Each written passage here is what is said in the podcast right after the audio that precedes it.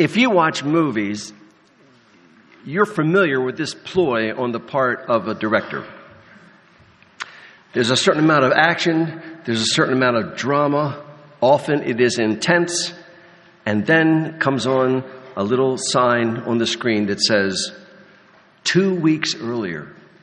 It gives you the backdrop of what's been going on that you would not understand what's going on without it. And once you see the backdrop, ah, it all falls into place. Well, that's what we'll need to do today regarding 1 Kings chapter 11 that we started looking at last week. You recall that last week we looked, last two weeks, I could just say, we looked at the life of Solomon. First, his meteoric rise to fame because God blessed him as he said he would. But then Solomon letting his wives turn his heart to idolatry, and then his, his abysmal fall. Now, God is going to say something in 1 Kings 11 that we read last week, but we'll need to read again. And then we're going to go back a bit not some weeks earlier, but some years earlier to get the background of it. This background that we'll spend the whole time together on in this sermon will be important for all the rest of any passage we go to in the book of 1 Kings. So, from 1 Kings chapter 11, starting at verse 9, after Solomon has drifted from God despite all of God's favor to him.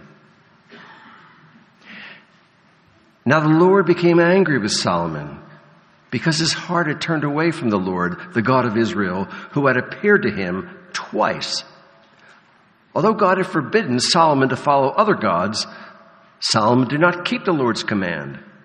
So the Lord said to Solomon, Since this is your attitude, and you have not kept my covenant and my decrees which I command you, I will most certainly tear the kingdom away from you and give it to one of your subordinates. Nevertheless, for the sake of David your father, I will not do it during your lifetime. I will tear it out of the hand of your son. Yet I will not tear the whole kingdom from him, but will give him one tribe, that is, out of twelve, for the sake of David my servant and for the sake of Jerusalem, which I have chosen.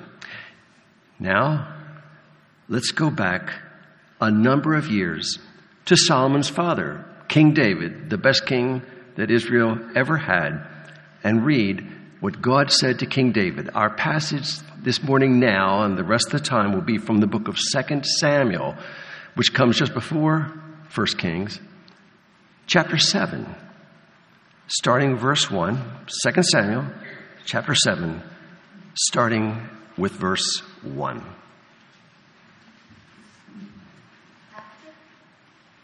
Second Samuel 7, verse 1.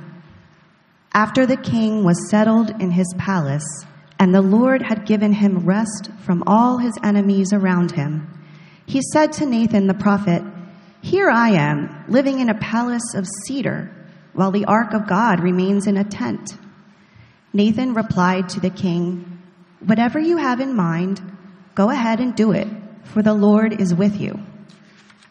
That night, the word of the Lord came to Nathan. Hmm. I want to say right up front here that a great deal of what I'm going to say today comes from two writers in particular that I found unusually helpful Dale Ralph Davis and Palmer Robertson, just so you'll know that. Their content often is from the content is often from them, not always. Sometimes the outline points are, and sometimes even their very words. Well, here's the deal. Right away, we see in this little paragraph about the life of David that common sense can sometimes lead godly leaders down the wrong path. Here you can almost picture the prophet Nathan and King David that we read. This is after David is settled in his palace and the Lord had given him rest. picture them up on the roof, perhaps. Picture them perhaps celebrating, clinking glasses, proposing toasts to all the good that has happened and to the way that things have settled down now and everything is safe and good. My goodness, hadn't God gone out with their armies? God had given them tremendous battlefield victories over King Saul, who had tried to kill David, had given them success over the Philistines that are now in check. and the Jebusites that had occupied Jerusalem had now been conquered, and Jerusalem now became David's capital, right in the center of the country rather than way down south where he had been before. So it's strategically located to pull all 12 tribes together. And also, there's peace now. There's peace enough that David had the time and the energy to build a palace for himself. And not just an ordinary palace, a cedar palace. Cedar was quite expensive in those days, particularly. It had to be imported all the way from Lebanon. From Lebanon, it had to be dragged all the way to the coast and then floated down the coast of the Mediterranean and then brought onto land and then taken far up into the hills of Judea to Jerusalem. It cost forever. We don't know if the palace was entirely wood or if it means that it was of stone blocks, but it was paneled with wood. But in any case, it was a luxury to do this. So, here you have peace, here you have luxury, here you have a palace for David, and also they're, they're proposing toast to each other because the ark of God has been brought into um, Jerusalem. Now, don't picture Noah's ark. Picture, as many of you know, the box about this big that had the Ten Commandments in it that above it had wings of cherubim spreading over it, and God's throne, he said, was on top of that ark. And so here, God's presence was now in Jerusalem. You may recall that during David's lifetime, the Israelites went to war with the Philistines, and the Philistines captured the ark, and it was in pagan territory for a long time. But God sent plagues to the Philistines, and the Philistines sent it back, and now that ark is back where God's people are. And so David is saying, you know, we are God's people and he's with his ark and he's here with us and I'm the king. All is good. Now, David says to Nathan the prophet as they reminisce over all the good that's happened to their country, but think of it, David said, here I am in a palace of cedar and God's ark is still in a tent in Jerusalem. It would seem logical, it would seem right, it only makes sense for me to build a magnificent temple for God. Wouldn't that be appropriate? And the prophet Nathan says, absolutely, go for it. But human reason is not always what's best, especially if it is human reason, even by godly people, without praying first. It's possible for leaders to just rest on their former experiences with God, on the collective wisdom of their years of leading and so forth, to make decisions that are big and that seem in line with God's plan and they're not sinful. And God does use the logic of leaders, but here the Holy Spirit reserves the right to change what we plan at any time. And so now we only see part of the picture. David only saw part of the picture, but God is seeing a much larger picture. And so that night we read that God appeared to Nathan. Now from 2 Samuel 7 again, verse 5, 6, and 7. The word of the Lord came to Nathan, saying, Go and tell my servant David, this is what the Lord says. Are you the one to build me a house to dwell in? I have not dwelt in a house from the day I brought the Israelites up out of Egypt to this day. I have been moving from place to place with a tent as my dwelling.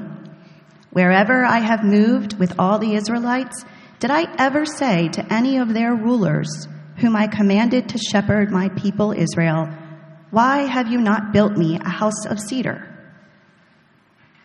Well, here, you see what's happening here. David suggests what seems to me and probably to you like a good thing build a magnificent palace temple for God. And yet, God says through the prophet Nathan, no. In verse 5, God says through the prophet, Are you the one to build a house for me? Or more literally, like the ESV says, Will you build a house for me? That's an admirable path, but God says, I have gone for a long time gladly living without a temple. He says, I haven't dwelt anywhere. That is, he means I haven't settled down anywhere. I haven't chosen some prime real estate with a mountainside view near pine trees and a lake, just the perfect place for a temple. He said, ever since the Israelites left Egypt hundreds of years ago, and wandered through the desert, I have wandered with them. I've been moving from place to place whenever they would move. Well, one might say I've lived a life of a vagabond. And thus, I, Jehovah, have lived in a tent because the Israelites have lived in tents. Isn't that remarkable that God would say that? And in David's day, even though the people now were in settled in houses, God's ark was still in a tent. Now, why did God, instead of wanting a temple, want to wander with his people in the desert? And why was he okay with being in a mere tent? Well, the reason is because of his relationship with his people who he had chosen back then, which is the same relationship as he, as he has with you as a Christian. It's this. God did not send the Israelites out of Egypt. You guys go, and when you get to Canaan, I'll meet you there and I'll help you come in. No, no, no. He says, I brought the Israelites out of Egypt. I led them through the wilderness. I have been in Canaan with them in several locations because if you follow the books that have led up to now, the tent of the Lord where he was worshiped has been in several different locations. And as um, one writer said, the Israelites have been a pilgrim people. And so God became a pilgrim God. He has shared the rigors of the journey with him. What God is highlighting here is an attribute of His that we rarely think about, and that if we do think about, it sometimes causes us to scratch our head. And that is, He's speaking about the humility of God. God is grand and glorious, and He insists upon His honor. And yet, God bends low to His people in a way that other gods simply would not do. God has stooped to bear their hardships with them as they travel through the desert. He has condescended to them. He's been among them despite his majesty. So if you think about it, this God said, listen, your people have been in the land of Israel now for hundreds of years in Canaan. During that period, in the early days, there was no king like David.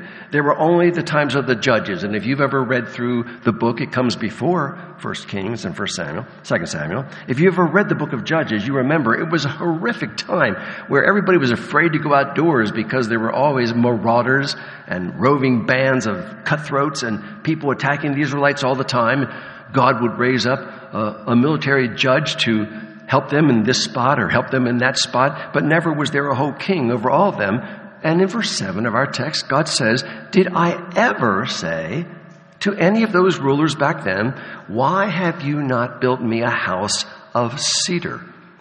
And so in verse uh, 12 and 13, God is going to say, Not until your son's day, David, not until Solomon comes on the throne, will I have a temple.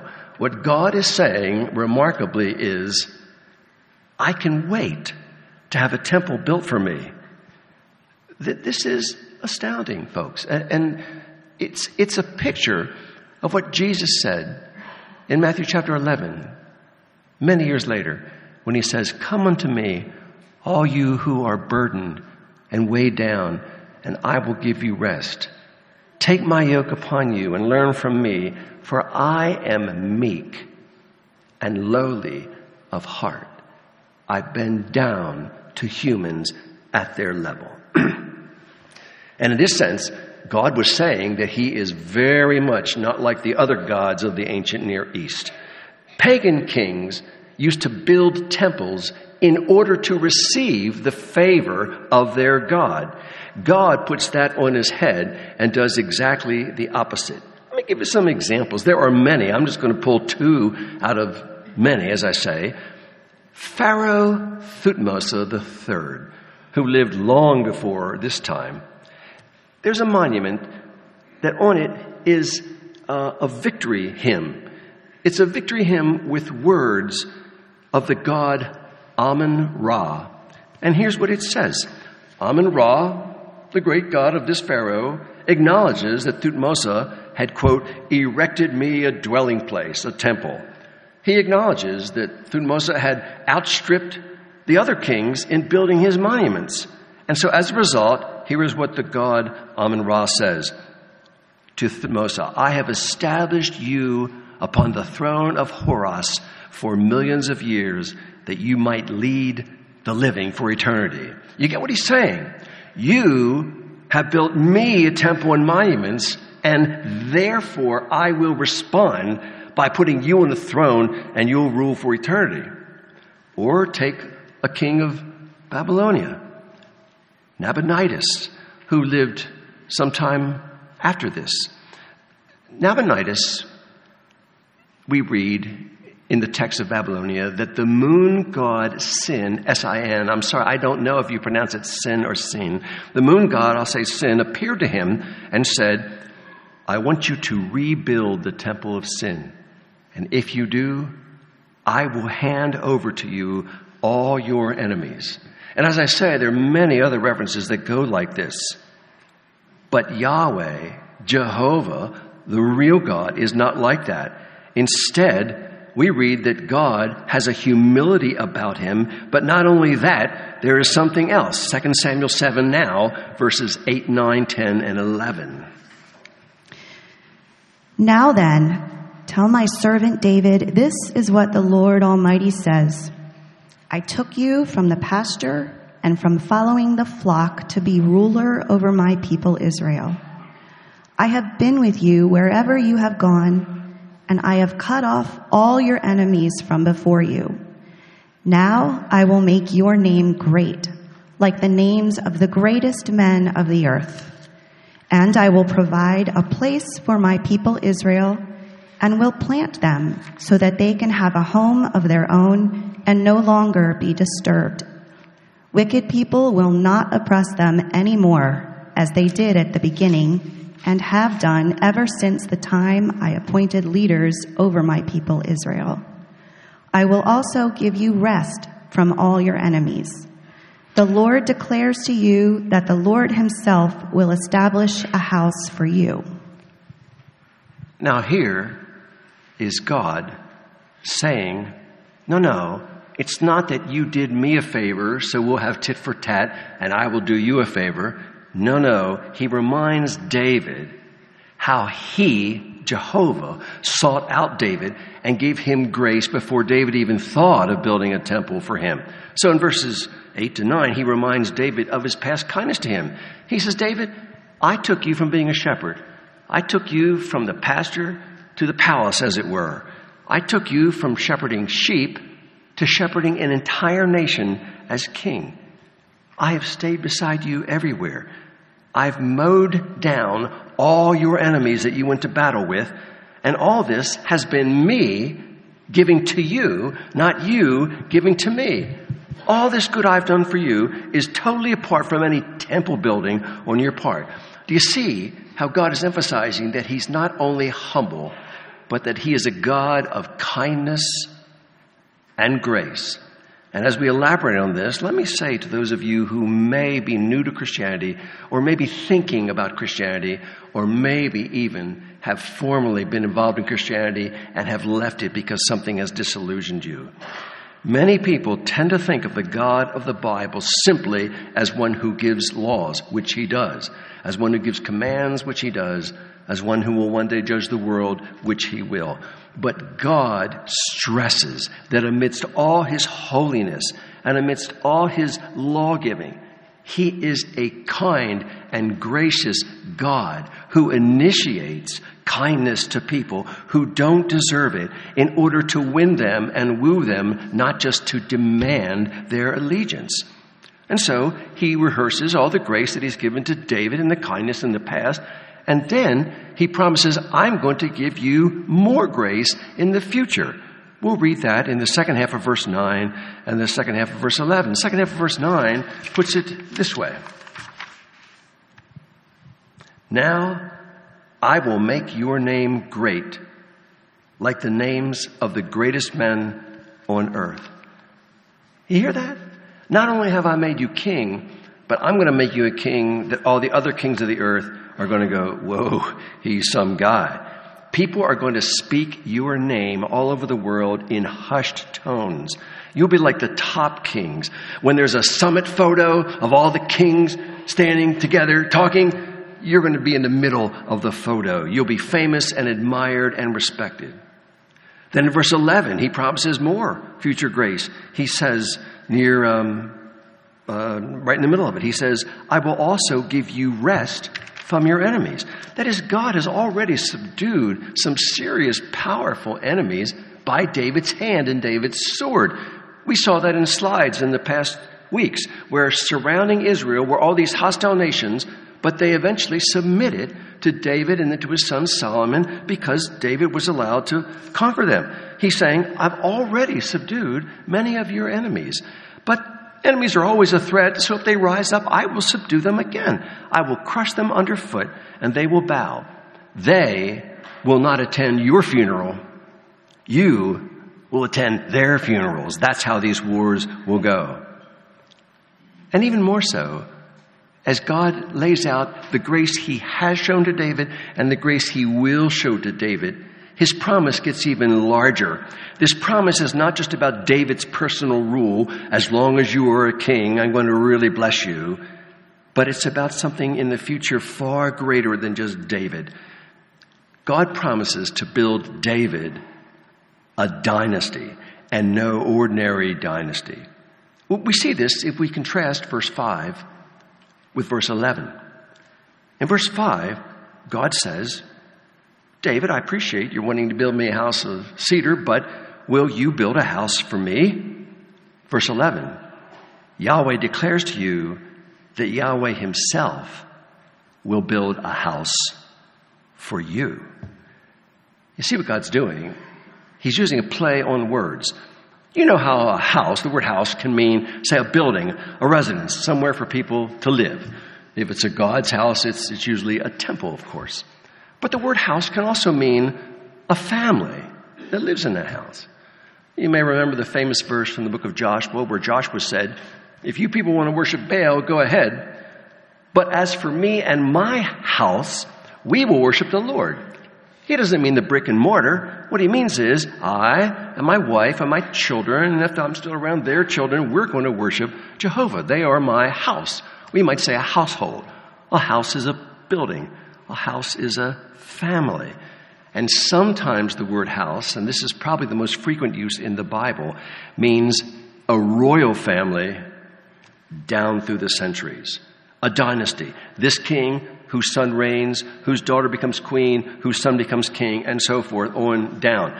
You may recall that the current King of England is from the quote, house of Windsor, as was his mother, Elizabeth. Their last name was Windsor, and this house is a family, is a dynasty that has continued down in English royalty for a long time now. God promises David that his dynasty will keep on going. In other words, as, as uh, Dale Ralph Davis said, Yahweh will be the builder and the house will be David's, not vice versa. Do you see where all this is going so far? God is setting up to the greatest king of Israel, one of the early kings, and saying that my relationship with you is primarily one where I have shown you immense mercy and I'm going to show you immense mercy. Jehovah initiates his relationship with David by heaping on him all kinds of wonderful things, and David receives and merely responds, as it were. Now, our passage presents something that goes beyond this, even. Our passage explains, and here's where it really gets closer to the meat of things. Why has God given David such kindness? And why will God give David such kindness? And the way we see it is what happens between verse 9 and verse 11. We, we read in verse 9 already that God is going to bless you in certain ways, and we read in verse 11, He's going to give you rest for your enemies. But in between verse 9 and 11 is the meat of the sandwich, verse 10, the reason for His grace. And the reason for God's grace is something far David than merely David the person. It's a far bigger picture. Here it goes, verse 10. And I will provide a place, that is, through your dynasty, I will provide a place for my people, Israel. And I will plant them so that they can have a home of their own and no longer be disturbed. Wicked people will not oppress them anymore as they did at the beginning and have done ever since the time I appointed leaders over my people, Israel. The idea is this. He's talking about in the past, the Israelites suffered a lot. Uh, they traveled through the wilderness just before they entered Canaan. They were attacked by other people. Since they entered the land of Canaan for some 400 years, Arameans and Moabites and Philistines and other people were constantly attacking them and making their lives miserable. And he says, Now, David, I've given you the ability to be a great warrior. You have ended the terror. I'm going to continue to defeat any enemies, but the reason for it all is so that the people I have chosen, my people, will have a homeland, and that homeland will be safe. And so, David, I have chosen you and your descendants in order to be kings. And often in the Bible, a king is referred to as the country's shield. The reason is he's the top military commander. He knows what to do in warfare. He leads his nation to victory. And also, the king is often called in the Bible a horn. Now, that used to puzzle me as I was growing up. The horn. What is it, a trumpet? Or is it a, is it a saxophone? What exactly does it mean? Well, when he calls the king a horn, he's talking about a ferocious animal. Picture some wildebeest. Picture some wild ox with enormous horns pointed at the end, and any creature that gets near him, he's going to gore him to death, and nobody will touch this creature because he's so tough. God has made the kings of Israel, starting with David, a shield, a horn, a military powerhouse for the sake of his people, so that his people will be safe. God has established David's dynasty for the Israelites. If you were living then, we'd say he established it for you and he has established it for you. Now, not for David's own sake, he says, I want to plant Israel in verse 10. And what he means by that is picture this picture a tender young plant. It's vulnerable to the elements, it needs watering, it needs shielding if there's too much drought and whatnot. And so somebody goes out and carefully digs it up, carefully places this little plant, waters it every day, shields it if it's too hot, too long, he says, I want to plant my people in Israel. I want them to have a home of their own. I want them to grow and flourish where they will no longer be harassed. In other words, God is saying the leaders of his people, in this case David and his descendants, are not his primary concern. His rank and file people are his primary concern and interest. This is astounding, and it's so different from all the gods that lived elsewhere, allegedly, in David's time. But there's an even bigger promise than this. The promise now we'll read in verses 12 to 17. Starting at verse 12. When your days are over and you rest with your fathers, I will raise up your offspring to succeed you who will come from your own body, and I will establish his kingdom. He is the one who will build a house for my name, and I will establish the throne of his kingdom forever. I will be his father, and he will be my son. When he does wrong, I will punish him with the rod of men, with floggings inflicted by men. But my love will never be taken away from him as I took it away from Saul, whom I removed from before you.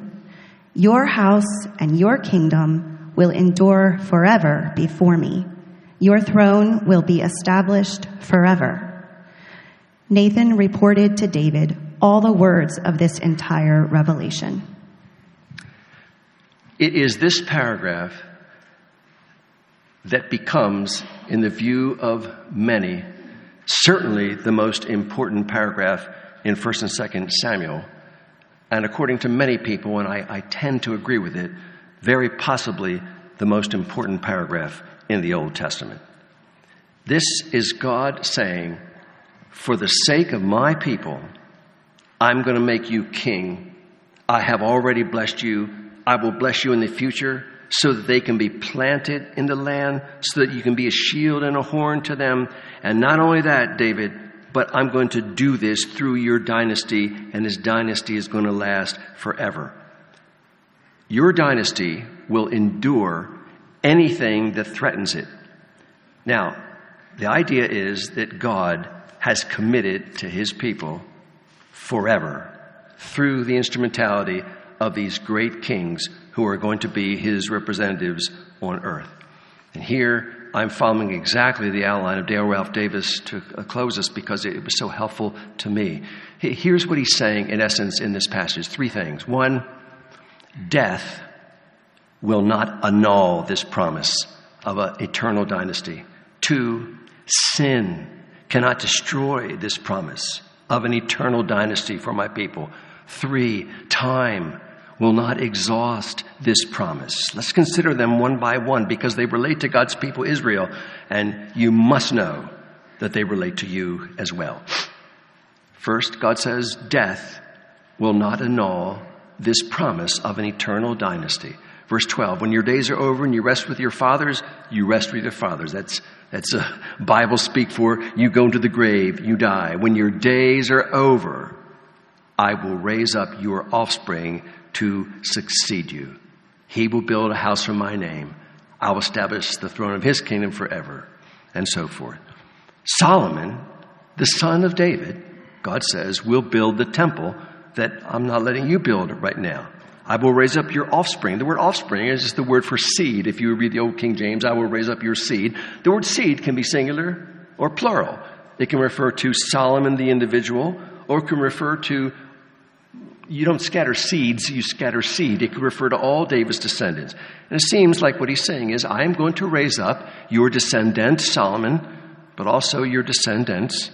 And it's clear that God had in mind not just Solomon in this passage that he's going to bless, but all the kings that would come in the line of David. For instance, later on in the book of Psalms, Psalm 89, the psalmist is reflecting on 2 Samuel 7 and God's promise to David. And here's what he says. Notice the plurals.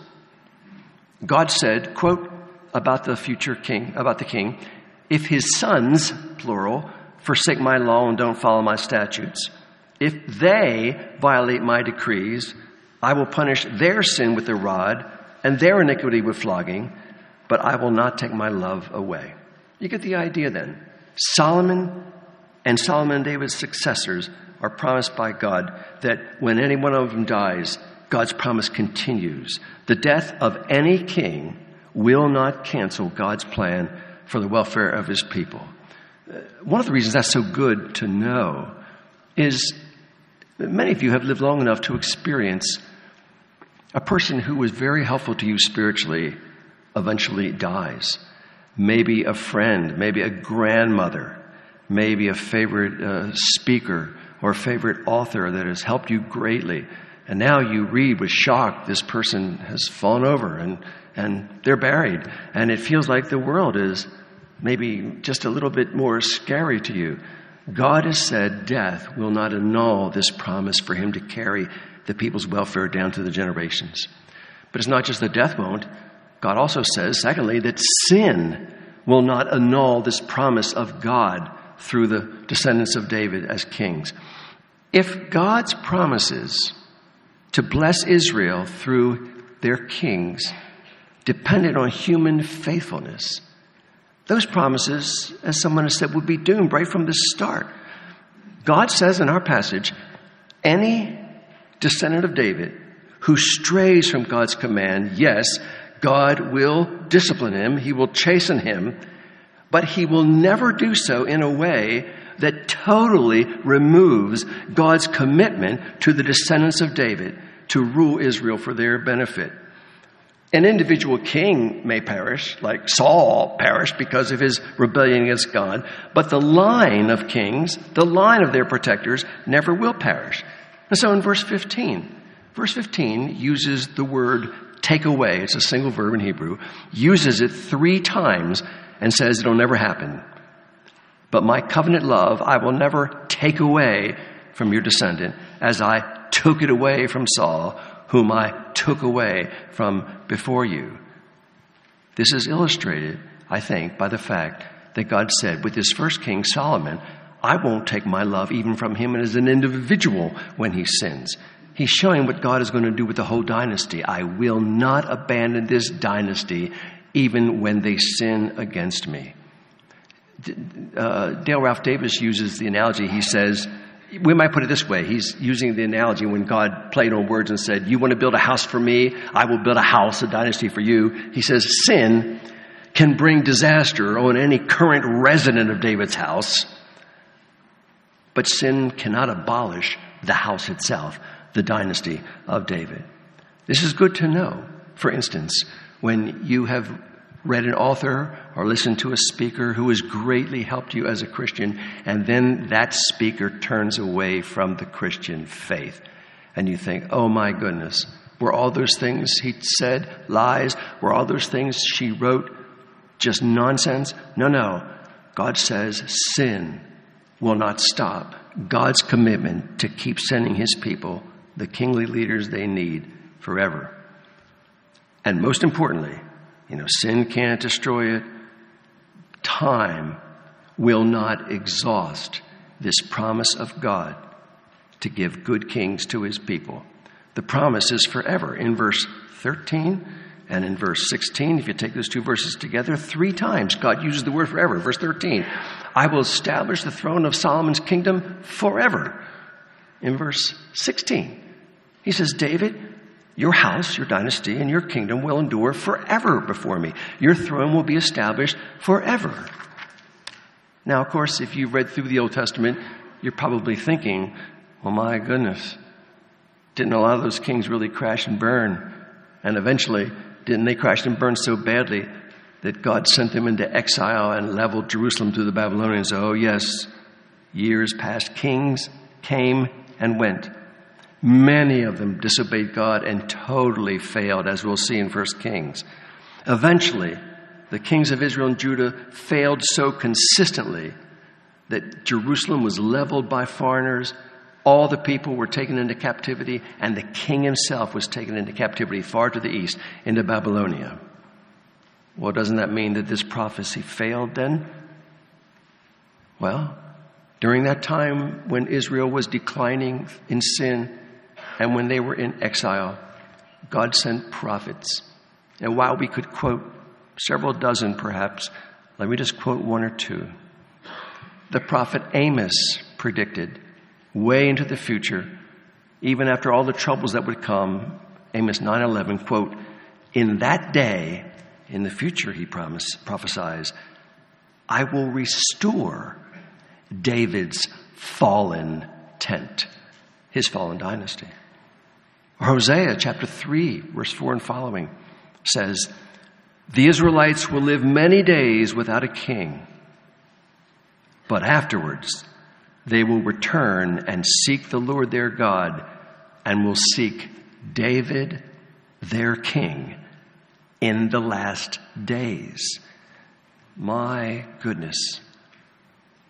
Almost six centuries after the Israelite kings so sinned that they were taken into captivity and Jerusalem fell.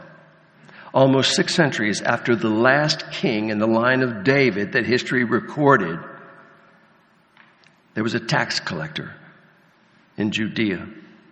He lived in the time of the Romans. He was hated by his fellow Jews for collaborating with the Romans. But eventually he heard the preaching of Jesus of Nazareth, and he was so astounded that he became a follower of Jesus. He took notes of all the things Jesus said, and he wrote one of the four Gospels. His name was Matthew, and he opens his Gospel with these words Matthew 1 1. This is a record of the genealogy of Jesus Christ, the Son of David. Jesus, at the end of his life, stood before Pilate, and we read in John 18 Pilate said to him, So you are a king? And Jesus answered, You say correctly. I am a king.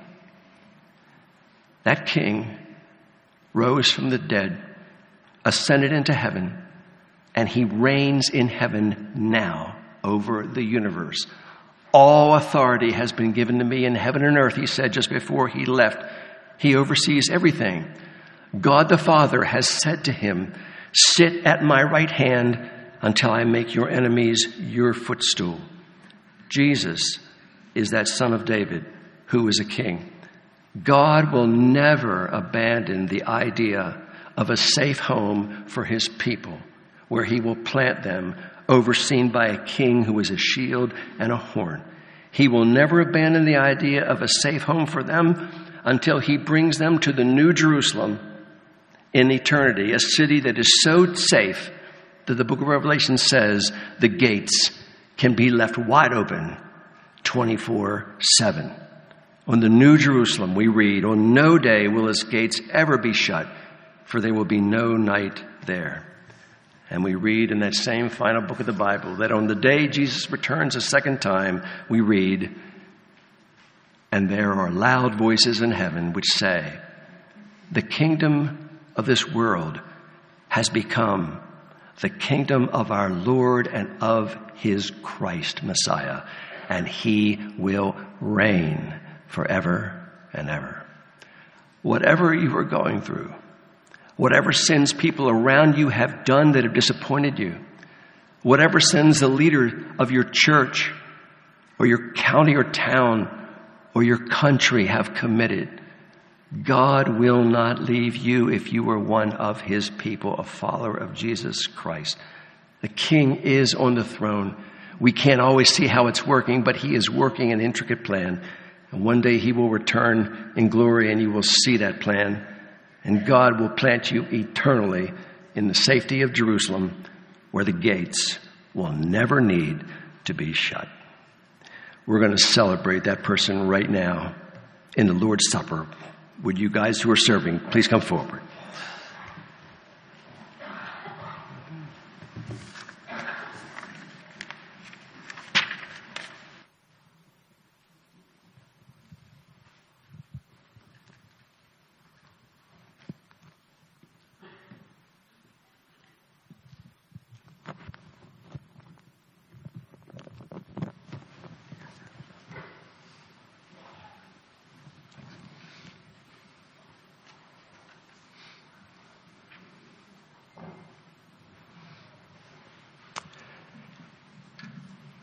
King David was able to destroy the enemy of God's people in those days by wielding a sword and a spear. But your King and Savior has destroyed your enemies of sin, Satan, death, and hell, not by wielding a spear, but by himself being pierced with a spear. He turns it totally upside down. God Almighty, humble in the form of a human man, shedding his blood in order that you might be planted safely in heaven. We read that his body was treated like this bread.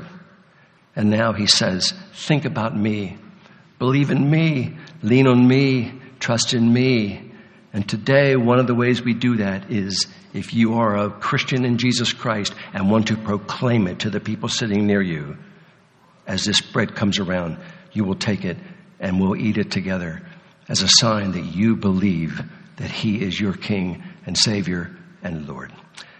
Perhaps some of you may, upon occasion, visit the place of worship of someone from another religion. Maybe you have visited a synagogue or maybe you have even visited a, a, a, temple of something else in order to observe how people do things. You might do that. But if they have certain rituals that say you are a follower of that religion, you will, of course, as a Christian, decline because you do not want to make a statement, I believe these things. If you are still thinking about Jesus Christ, if you're still toying with Christianity and, and processing it and thinking it through, or if you know you're not yet a Christian, then please, as it goes by, just out of respect to Christ and Christianity and the people here, eh, just respectfully let the plate go by because this is for people who are publicly proclaiming their faith in Him. Lord Jesus, take this bread, please, and use it to strengthen our faith. Amen. Please turn in your hymnal to number 254. I'll invite you to reflect on the lyrics of this hymn as they are sung by the quartet.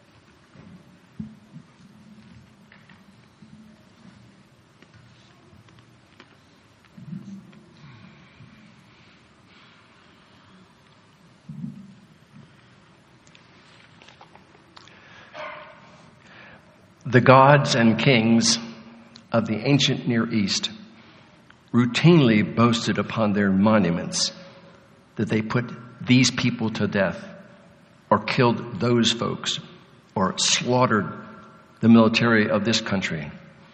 They would never conceive of what Jesus the King could do to stand and explain with joy how he instead was privileged and glad to be killed by his enemies because his plan is so different and it's exactly the opposite of the world. We read that instead of him shedding other people's blood, that he first wanted to shed his blood. And it speaks to the humility of the great King Jesus that he wants you to do something so personal, so intimate. That's the best word I can think of. That you would drink from this fruit of the vine as pictorial of your trusting in his blood. He is so intimate with us that we drink this, and through faith we believe in him, and he becomes a part of us, as it were. Not that we become little gods, not that we become a deity, but that he now lives his life through us and in us. This is a marvelous thought. Think about this then as the wine is passed, representing the blood of Jesus Christ, and we'll take it all together.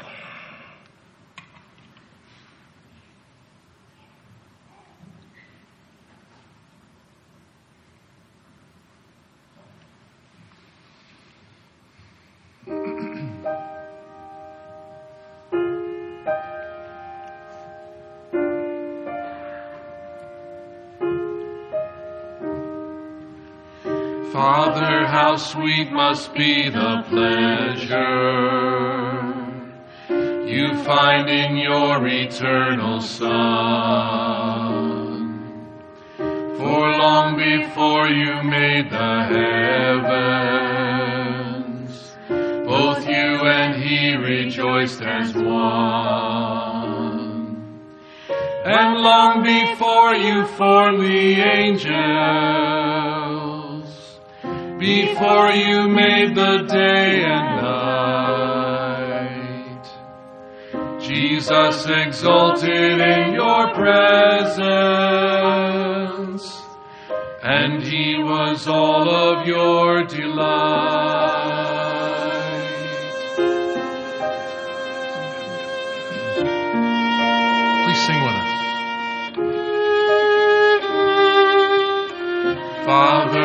What love you've shown to rebels, that you would send your Son so deep into this world of grief and trouble, to bring unworthy sinners near. We'll never fathom how supplied the offering to rescue those who had disdained you, to watch your dear son suffering.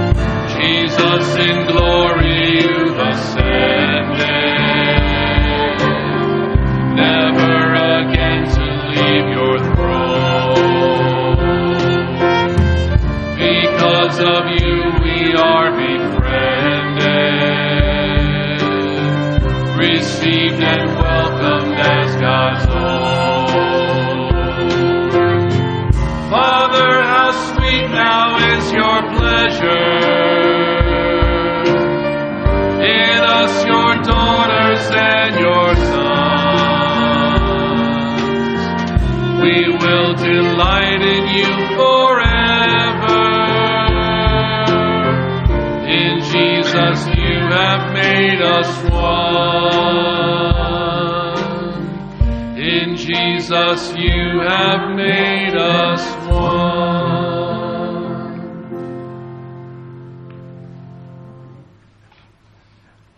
What a privilege. Drink of it.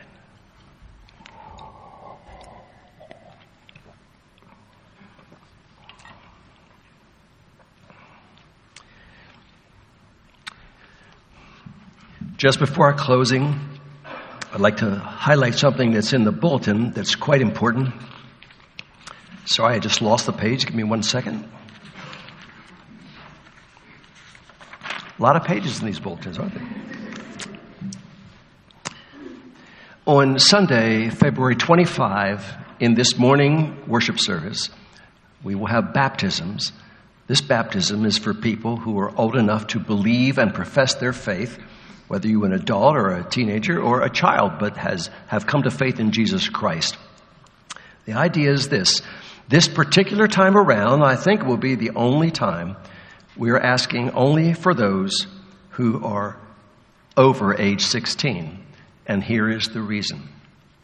Over the years, we have seen the need when elders or pastors interview a child or an early teenager about their faith to have some training for those children beforehand so that in that interview they would be well versed in the understanding the gospel.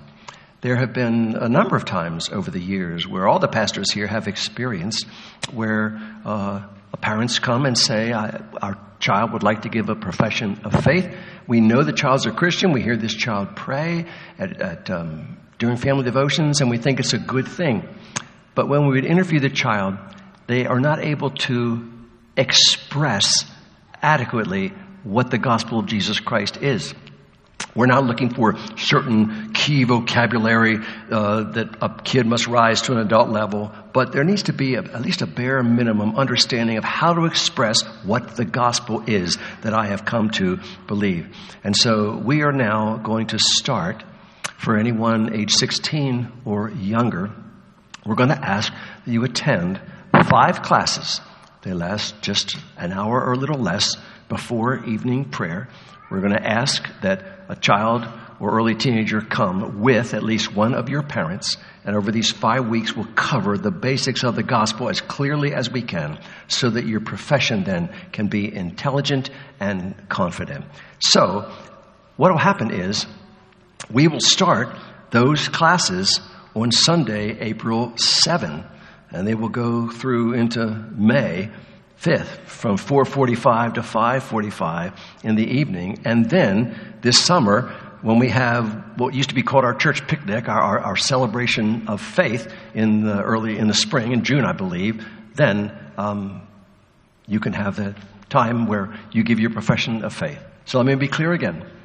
On February 25th, anyone aged over 16 is welcome to profess their faith. You can get an application either online or in the back. It's on page 15 of your bulletin to get the um, uh, to get the 16 of your bulletin.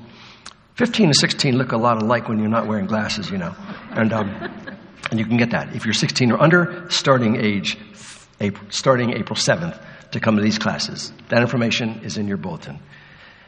Would you hear God's benediction now?